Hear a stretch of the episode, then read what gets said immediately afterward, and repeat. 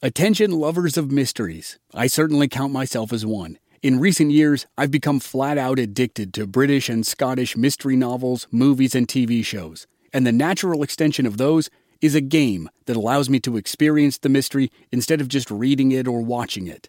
Don your own detective hat in June's Journey, a free, hidden object mobile game that delves into the captivating journey of June Parker a self proclaimed detective on a quest to unravel the mystery surrounding her sister's untimely death. It's set in the glitz and glamour of the roaring 20s, and you play as June, deciphering clues and uncovering secret plots within thousands of beautifully illustrated scenes.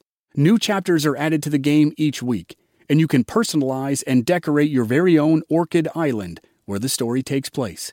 Download June's Journey on your Android or iOS device or play online via Facebook Games. Your detective journey awaits. This episode is brought to you by Visit Williamsburg. In Williamsburg, Virginia, there's never too much of a good thing. Whether you're a foodie, a golfer, a history buff, a shopaholic, an outdoor enthusiast, or a thrill seeker, you'll find what you came for here and more. So ask yourself, what is it you want? Discover Williamsburg and plan your trip at visitwilliamsburg.com.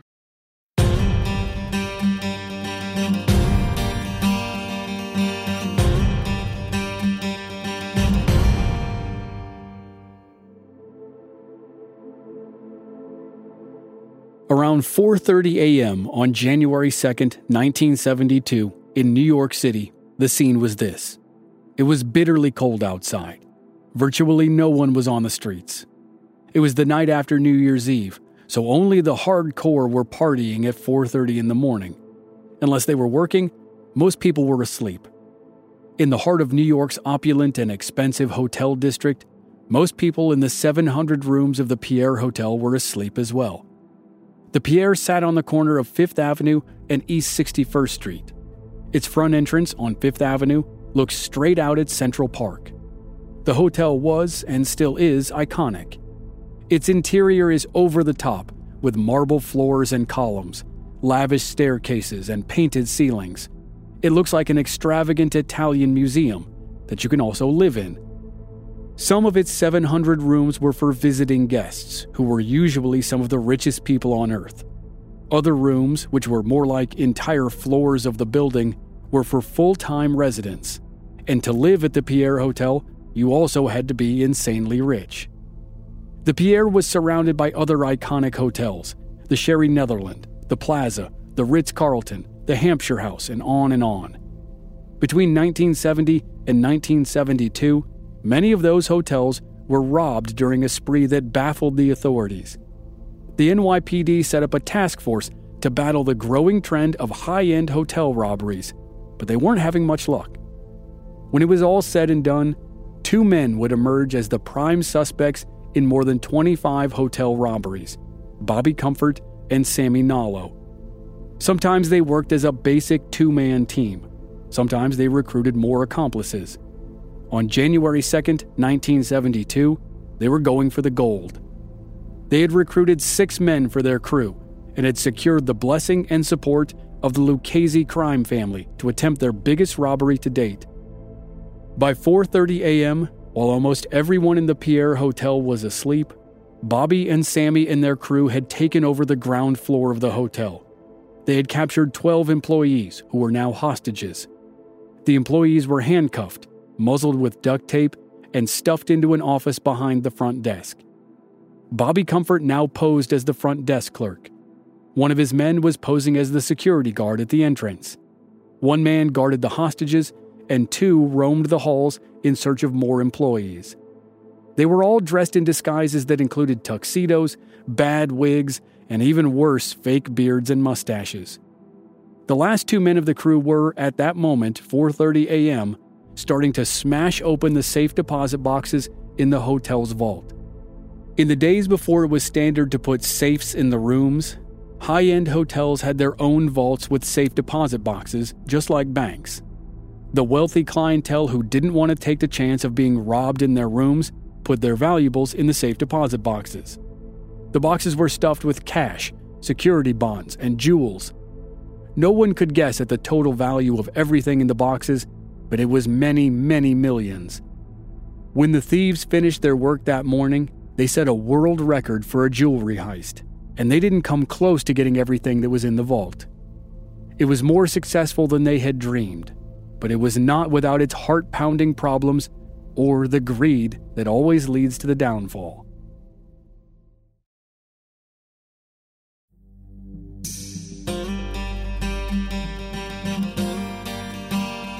From Black Barrel Media, this is Infamous America.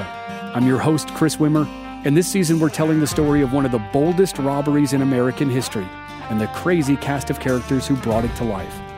This is episode 4 The Robbery, Part 2.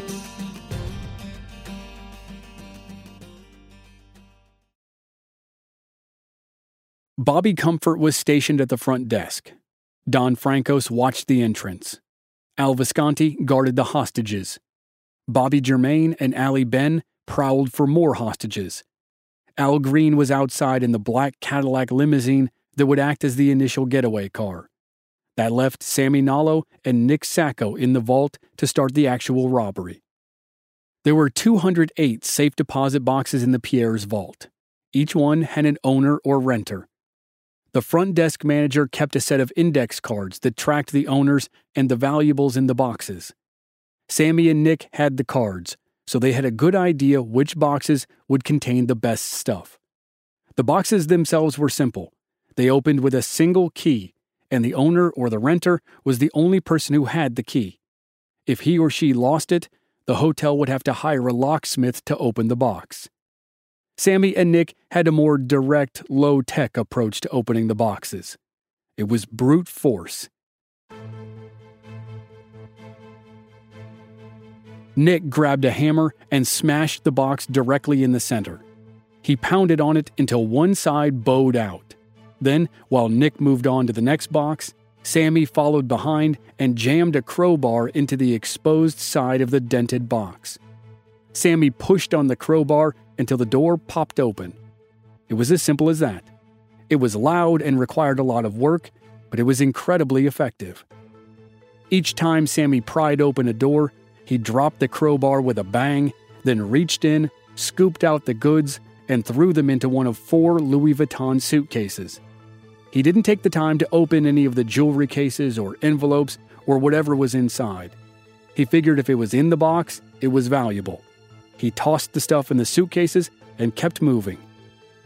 While things glided along in the vault, smoothly but noisily, the rest of the gang was about to experience their first crisis. Bobby Comfort had hoped everyone in the hotel would stay asleep from 4:30 a.m. until 6:45 a.m. when the robbers planned to finish the job. But of course, it wasn't going to be that easy. A wealthy Brazilian lawyer called down to the front desk to complain that he was waiting too long for the elevator. The Brazilian was staying in the honeymoon suite with his new bride. Apparently, his new bride's mother was also in the suite. The lawyer was trying to escort his new mother in law back to her room on a lower floor, and he was growing impatient. Why this was happening at 4:45 in the morning, no one knows. And why the bride's mother had joined them on their honeymoon was also a puzzle, but that was one Bobby was not prepared to think about. He did, however, need to come up with a fast solution to the elevator problem. The elevator attendant was currently handcuffed in the executive office with duct tape over his eyes and mouth. Bobby assured the lawyer that the elevator was on its way. But apparently, Bobby's first plan was just to hope the lawyer gave up and took the stairs. Five minutes later, the Brazilian called the front desk again. He was becoming increasingly agitated and demanded to speak to the night manager. Bobby told him he was the night manager. He apologized for the inconvenience and tried to explain that they were short staffed because of the holiday. He assured the lawyer again that the elevator was on its way. Plan A clearly wasn't working, so Bobby turned to Plan B. In 1972, the elevators in the Pierre Hotel were holdovers from an older era. They weren't the modern style where you press a button and the car moves automatically. They were the original elevators that were installed when the hotel was built in 1930. They operated with cables and levers and a manual braking system. In short, they could only be operated by a trained attendant. It wasn't the most complex system in the world, but if you tried to fake it, you'd be in trouble. Bobby had actually planned for this type of problem, but he hesitated to use his solution until he absolutely had to. Now he had to. He hurried to the vault to get Nick's Sacco. Shout out to Claritin for supporting this episode and providing us with samples, especially in the spring when the pollen from desert plants here in Arizona is off the charts. I get all the classic symptoms coughing, sneezing, runny nose, itchy eyes, and a pressure buildup in my head. The works. Luckily for those of us who live with symptoms of allergies, we can live Claritin Clear with Claritin D. The double action combination of prescription strength allergy medicine and the best decongestant available relieves sneezing, a runny nose, itchy and watery eyes, an itchy nose and throat, and sinus congestion and pressure with ease. Ready to live life as if you don't have allergies? It's time to live Claritin Clear. Fast and powerful relief is just a quick trip away. Find Claritin D at the pharmacy counter. Ask for Claritin D at your local pharmacy counter. You don't even need a prescription. Go to Claritin.com right now for a discount so you can live Claritin Clear. Use as directed. Hey, it's Kaley Cuoco for Priceline. Ready to go to your happy place for a happy price? Well, why didn't you say so? Just download the Priceline app right now and save up to 60% on hotels. So, whether it's Cousin Kevin's Kazoo concert in Kansas City, go Kevin, or Becky's Bachelorette Bash in Bermuda, you never have to miss a trip ever again. So, download the Priceline app today. Your savings are waiting Go to your happy place for a happy price. Go to your happy price, Priceline. Sacco had an old friend who had worked as an elevator attendant. To prep for the heist, Nick threw his friend a few bucks and learned the basics of the operation. Now, Nick was called into action. Bobby told him the problem, and Nick ran to the elevator. While he headed up to deal with the angry Brazilian guest, Bobby Germain replaced him in the vault as Sammy's hammerman so they wouldn't lose any momentum. When Nick reached the Brazilian's floor, he eased the car to a stop and opened the doors as smoothly as he could. When the elevator doors opened, the distinguished looking Brazilian, still in his tuxedo, stood glaring at Nick. The man was so unhappy that he didn't seem to notice that the elevator attendant was also wearing a tux and a fedora. The thing that registered more quickly was that the well dressed elevator attendant was holding a gun.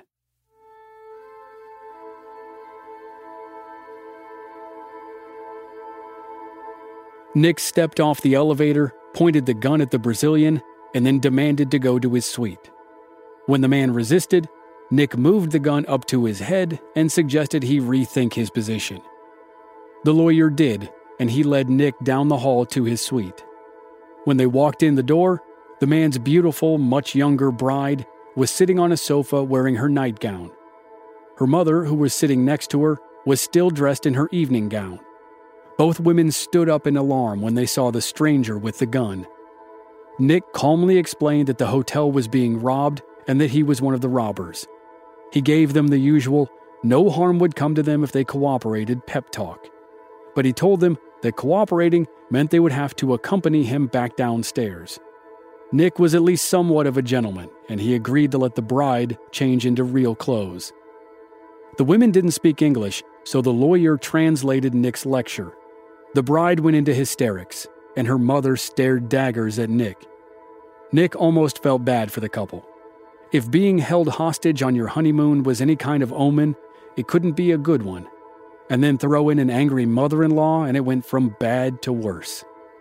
The bride changed her clothes, and the three hostages traveled down to the executive office behind the front desk that was now the hostage holding area. It was just after 5 a.m., and the robbers' first crisis, inside the hotel anyway, had been averted. With the addition of the three Brazilians, the hostage headcount was 15 12 employees and three guests. In the vault, Sammy and Bobby G were working feverishly and making good progress, but the clock was ticking and there were lots of boxes to go.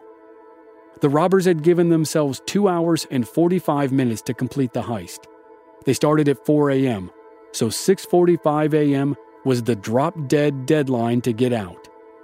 The day shift started at 7 a.m., and according to Bobby Comfort's recon, the first few employees would start arriving at 6:45. When Nick returned to the vault, he grabbed another hammer and joined in. Now, Nick Sacco and Bobby Germain bashed the safe deposit boxes with hammers, and Sammy Nallo wrenched them open with his crowbar and emptied them out. With the adrenaline pumping and the clock ticking, they worked harder and faster, and the volume of their efforts increased. At the front desk, Bobby Comfort was growing more concerned about the noise. There were no reports that listed the exact location of the vault, but presumably it was on the ground floor, somewhere behind the front desk. If so, anyone in the vicinity of the lobby would be able to hear the racket. Bobby knew his crew needed to keep working, but he rushed to the vault to tell them to try to work more quietly. When he arrived, unexpectedly, he witnessed a disturbing development, one that would have serious consequences over the next week.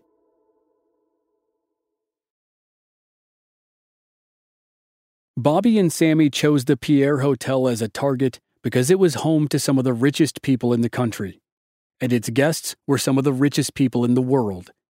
In 2019, an apartment in the Pierre was listed for rent at a price of $500,000 per month. People who could afford $6 million in rent every year, those were the kinds of people Bobby and Sammy wanted to rob. One such couple were Baron and Baroness von Langendorf, Baron Walter von Langendorf was an exceptionally wealthy Austrian perfume magnate. He owned an apartment at the Pierre Hotel, a 30 acre beachfront estate on Long Island, an estate in Palm Beach, and a villa in Monte Carlo. His second wife, Gabrielle, was known for her extravagant collection of jewelry. Bobby and Sammy had seen photos of her at parties for the city's elite. When Bobby looked through the index cards that were connected to the boxes, he found one with her name on it. That box was definitely a target.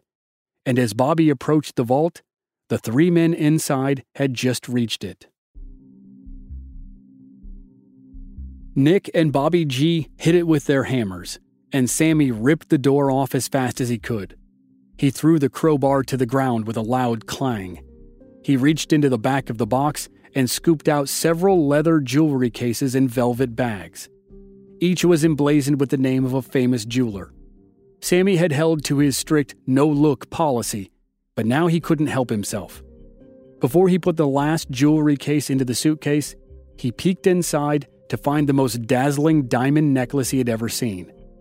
Later, that single necklace would be valued at $750,000. Sammy fell into a trance as he took the necklace out of its case and held it in his hand. He was so taken with it that he didn't notice Bobby appear in the doorway. But before Bobby opened his mouth to ask the men to quiet down, he saw, or thought he saw, something very troubling. It looked like Sammy, his good friend and partner in crime, had just slipped something into his pocket. It looked like a piece of jewelry, but Bobby only caught a glimpse of it. He froze for a second. He couldn't accuse his partner of stealing while they were in the middle of a robbery, especially if he wasn't completely sure of what he saw. Even if he was positive, the accusation could cause a meltdown that could get them all caught. Given the highly stressful situation and the time crunch, Bobby decided to let it go for now. He would confront Sammy about it later, and this was where the Lucchese family could come in handy. If Bobby didn't get the truth, he could tell the Luccheses that Sammy was holding out on them. If that happened, Sammy could never run far enough or fast enough. Bobby aborted his mission at the vault and returned to the front desk. He got back just in time to answer a call from Don Frankos, who was posing as the security guard at the hotel's side entrance. The main entrance on Fifth Avenue was closed for the holiday weekend as a security precaution. Everyone had to use the side entrance on East 61st, and that was locked from 1 a.m. to 6 a.m. People who wanted to get in during those hours had to prove that they were residents or had reservations. A little after 5 a.m., a gray haired gentleman in a tuxedo, who was probably in his mid 70s, was doing just that. He was telling Frankos that he was a resident and he wanted to be let in. Frankos had no choice but to open the door, but he quickly called Bobby to warn him that the man would be at the front desk in a matter of seconds. In short order, Bobby heard the man's footsteps in the marble corridor as he approached the lobby. As the footsteps grew closer, Bobby walked around the front desk and greeted the gentleman by pointing a gun at him. The elderly man looked at the gun, looked at Bobby, and looked back at the gun. Then he got a funny look in his eyes and began to stumble backwards. He gasped for air, and Bobby started to panic. He put his gun away and grabbed the man before he fell to the marble floor. If this guy cracked his head open, the robbers would be in serious trouble. If they got caught, they were already facing a host of charges, not the least of which were armed robbery and probably something related to kidnapping because of the hostages. But if this guy suffered a severe injury or died during the robbery because he was now clutching his chest like he was having a heart attack, the thieves would face murder charges. This was very, very bad. Look, Bumble knows you're exhausted by dating. All the must not take yourself too seriously and 6 1 since that matters. And what do I even say other than hey? well, that's why they're introducing an all new Bumble with exciting features to make compatibility easier, starting the chat better, and dating safer. They've changed, so you don't have to. Download the new Bumble now. This episode is brought to you by La Quinta by Wyndham. Your work can take you all over the place, like Texas. You've never been, but it's going to be great because you're staying at La Quinta by Wyndham. Their free bright side breakfast will give you energy for the day ahead. And after, you can unwind using their free high speed Wi Fi. Tonight, La Quinta. Tomorrow, you shine. Book your stay today at lq.com. With Sammy, Nick, and Bobby G in the vault, Don Frankos watching the entrance, and Al Visconti guarding the hostages, Ali Ben was the only robber left who could help Bobby deal with a man who may or may not be having a heart attack. Ali Ben was known as a violent criminal, so he may not have cared if the guy lived or died, but Bobby sure did. Bobby yelled to Ali Ben, and they guided the man over to a plush chair in the lobby and sat him down. The man closed his eyes and slouched back into the chair. The two robbers hovered over him and stared. They had no idea what to do. Bobby sent Ali Ben to get some water out of a water cooler in the office. Bobby shook the man a few times to try to get his attention, but the man didn't respond. Ali Ben returned with the water, and Bobby held the paper cup to the man's lips. The man gulped it down, and the two robbers breathed a small sigh of relief.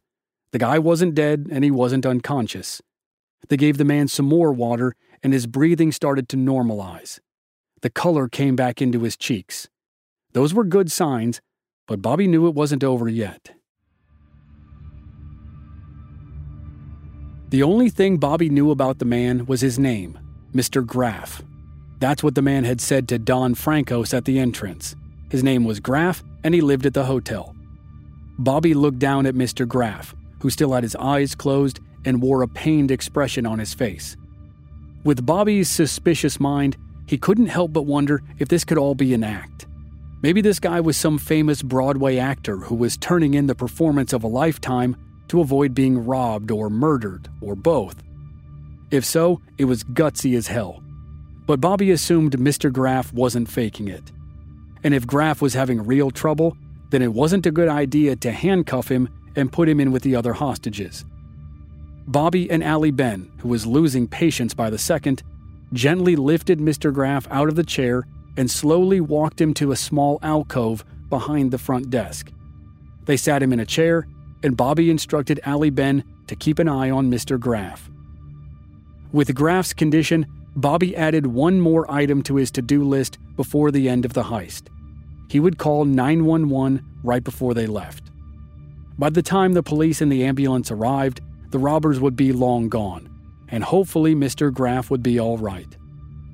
Before Bobby went back to the front desk, he saw another positive sign. Graff was feeling well enough to ask what was going on.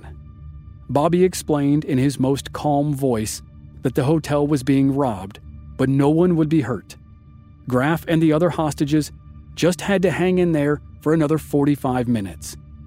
It was almost 6 a.m., and the robbers had scheduled their departure for 645. The darkness outside that had covered them up to this point was fading as the sun rose. After the annoyance with the Brazilians, the crisis with Mr. Graff, and the potentially devious behavior of Sammy Nallo with the necklace, Bobby Comfort was feeling the pressure to leave quickly. But that was going to be easier said than done. In the vault, unbeknownst to Bobby, Sammy Nallo was succumbing to a kind of modern day gold fever. It was possible that he had already pocketed a diamond necklace instead of throwing it in with the other loot to share with the group. Now he was about to find another prize that would make his eyes light up with the dollar signs. As Bobby thought about ending the robbery and getting out before it was fully daylight, his partner Sammy was opening the box that contained the mother lode for a guy like him. Sammy didn't recognize the name of the box's owner, but the man had treasure that very few people alive have ever seen. When Sammy pried open the box, he found stacks and stacks of $500 bills. The portrait of President William McKinley was in the center of each, and they were incredibly rare. At various times in America's history, the government issued individual bills of $500, $1,000, $5,000, and even $10,000. Everything over $100 is now out of circulation, and the $500 bill went out in 1969, three years before the heist. But any official United States currency that was issued after 1861 is still usable now, if Sammy showed up at a bank or a casino with stacks of $500 bills, people would probably ask questions, but technically, they were still legal tender. And for a guy with Sammy's problems, that kind of cash was a windfall. Questions be damned. Sammy dumped all the money into his suitcase, and he and Nick and Bobby G high fived each other as if they'd just won the lottery.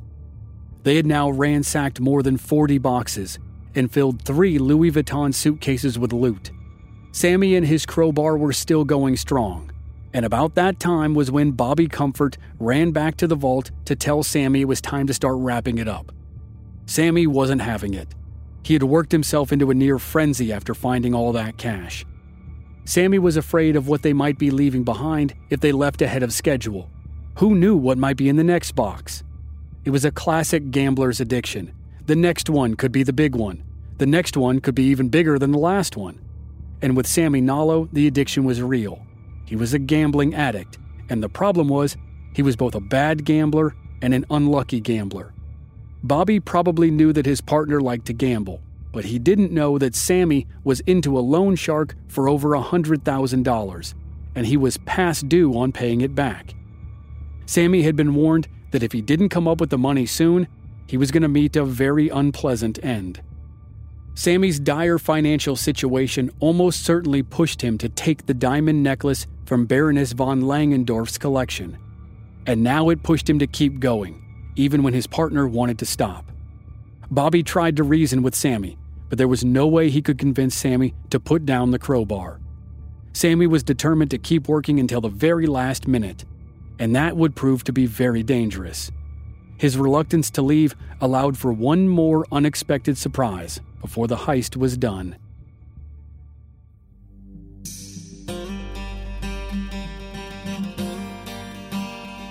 Next time on Infamous America, another uninvited guest arrives at the hotel to potentially create chaos. The crew finally succeeds in forcing Sammy to stop and they have precious little time to get out before all hell breaks loose. That's next week on Infamous America.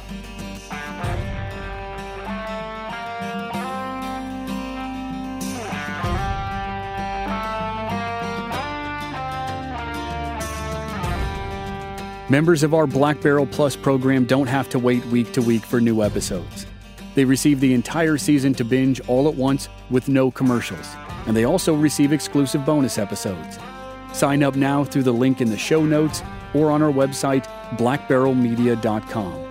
Memberships begin at just $5 per month. This series was researched and written by Michael Byrne. Original music by Rob Valier. I'm your host and producer, Chris Wimmer. Find us at our website, blackbarrelmedia.com, or on our social media channels. We're Black Barrel Media on Facebook and Instagram, and B Barrel Media on Twitter.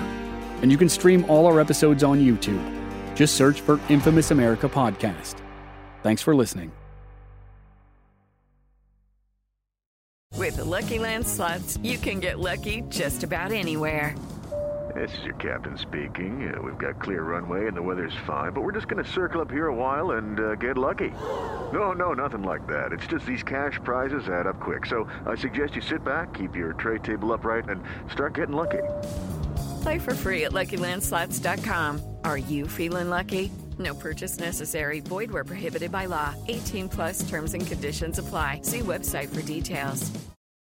With Lucky Land slots, you can get lucky just about anywhere. Dearly beloved, we are gathered here today to. Has anyone seen the bride and groom? Sorry, sorry, we're here. We were getting lucky in the limo and we lost track of time. No, Lucky Land Casino, with cash prizes that add up quicker than a guest registry. In that case, I pronounce you lucky. Play for free at LuckyLandSlots.com. Daily bonuses are waiting. No purchase necessary. Void where prohibited by law. 18 plus. Terms and conditions apply. See website for details. When you need mealtime inspiration, it's worth shopping Kroger, where you'll find over 30,000 mouthwatering choices that excite your inner foodie. And no matter what tasty choice you make, you'll enjoy our everyday low prices, plus extra ways to save, like digital coupons worth over $600 each week. You can also save up to $1 off per gallon at the pump with fuel points. More savings and more inspiring flavors make shopping Kroger worth it every time. Kroger, fresh for everyone. Fuel restrictions apply. Okay, round two. Name something that's not boring. A laundry? Ooh, a book club. Computer solitaire, huh? Ah, oh, sorry, we were looking for Chumba Casino. That's right. ChumbaCasino.com has over 100 casino style games. Join today and play for free for your chance to redeem some serious prizes. ChumbaCasino.com. No purchase necessary. Full prohibited by law. 18 plus terms and conditions apply. See website for details.